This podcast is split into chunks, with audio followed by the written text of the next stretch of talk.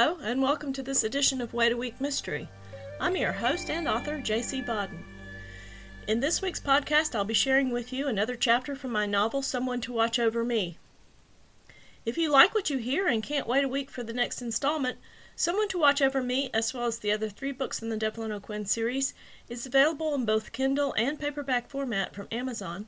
You can check out my website, jcbodden.com, that's jcbodden.com, for more information and the link to my Amazon page. Now, let's not wait any longer. Here we go with episode 132, Someone to Watch Over Me, chapter 32, Whatever It Is, It Blows Me Away. Jenny's story. "Listen, Jen," Joe said, "I'm going to fix that door, and then I'm going to go. It's late." I pushed myself back and looked into his face, his eyes. "What's the matter? Don't you like standing here like this?" I teased. He smiled slowly. "Has anyone ever told you that you have gorgeous eyes and a great smile?"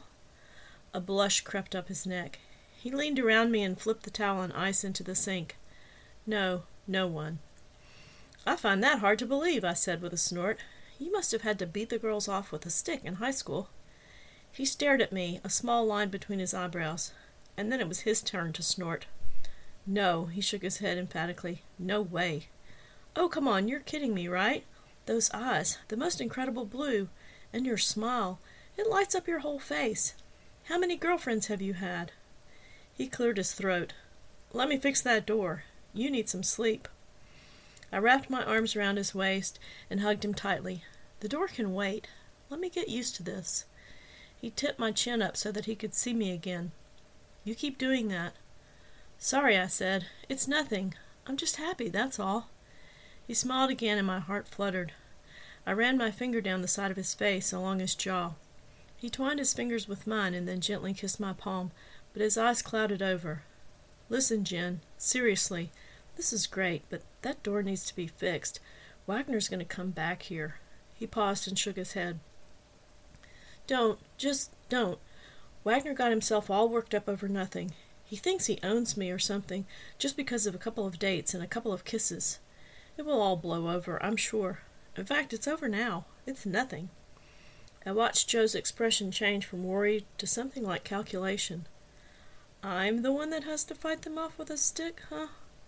My flush was furious and complete, one of the curses of being a redhead. I pushed against his chest, but he grabbed both my arms and pulled me back. "I think I'd better make sure you forget all about Carrie Wagner's kisses," he muttered, his voice low and intense, his eyes gone a sudden dark blue. This kiss was shocking, almost raw in its power. It was clear that Joe had every intention of possessing me, body and soul. It was also clear that my body and soul were just as determined to possess him. I was breathless and suddenly afraid. I wanted this man with a terrifying intensity that had me pushing away. I wasn't afraid of him, but suddenly afraid of myself, of the power of my feelings. I have no idea what I said or did next. All I remember is that when Joe opened my apartment door, Samantha was standing on the other side. Joe's story. Joe Halliday had kissed very few women in his life, and he had only ever loved one. Now the woman he was kissing and the woman he loved were one and the same. He wondered in some small part of his brain if his heart would burst and he would simply die right there on the spot. He told himself to hold back, to make sure he didn't overwhelm her. But when he tried to soften the kiss, she moved against him and sent him into another breathless spiral. The universe now consisted of her mouth, her body, pressed against his. When the kiss was finally over, he could not have said whether it had lasted 1 minute or 30. All he did know was that life, his life, would never be the same. Jenny gasped. She had never been kissed like that. Never kissed like that.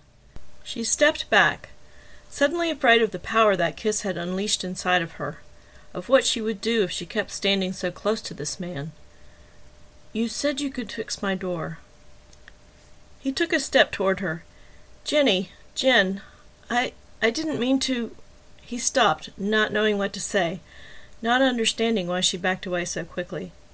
She pressed her hand against his chest, smiling at the thundering of his heart, the confusion on his face. "It's okay, Joe, really, I just—" She took a deep breath. I just think maybe we need to take this a little slower. Another kiss like that, and I don't know what I'll do." She felt her cheeks redden. He watched her face a moment longer, checking for any sign of remorse, reluctance, but there was none. Happier than he could ever remember being, he nodded and went to the door. His hand trembled slightly as he pulled it open. One of the residents, the one with long blonde hair, was standing on the other side. That concludes this week's chapter of Someone to Watch Over Me. Thank you for listening. To find out what happens next, please come back for episode 133 of Wait a Week Mystery, or visit jcbodden.com to order the book. Either way, I hope your wait is a happy one.